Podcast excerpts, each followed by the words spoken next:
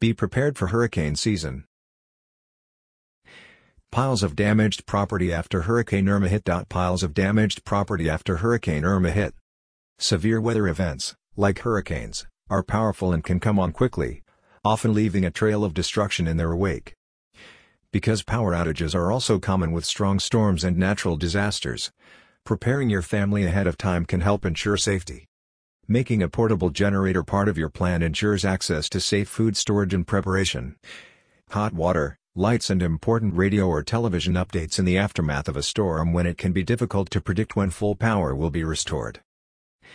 While portable generators can be valuable tools in helping protect your family during and after a hurricane, they must be used properly to avoid potentially deadly carbon monoxide buildup, which is emitted as toxic engine exhaust and cannot be seen, smelled or tasted.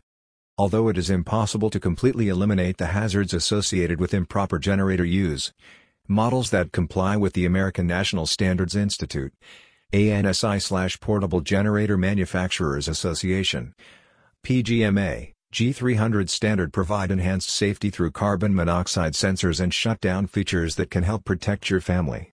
Also consider these tips for safe operation from PGMA. Keep the operator's manual in a safe place so you can refer to it easily for further information about safe generator operation and potential hazards.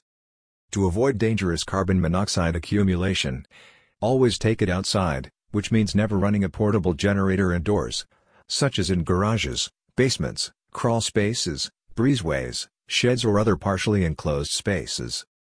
Always place a portable generator downwind and point the engine exhaust away from occupied spaces. Also avoid placing your generator near windows, doors or vents, as carbon monoxide gas can accumulate and potentially be drawn indoors. If you feel sick, dizzy or weak while using your portable generator, get to fresh air immediately and call 911 for emergency medical attention as you may be suffering from carbon monoxide poisoning. Be prepared for the unexpected this hurricane season and find more information about safely operating a portable generator during severe weather at pgmaonline.com and take outside.com. Source Portable Generator Manufacturers Association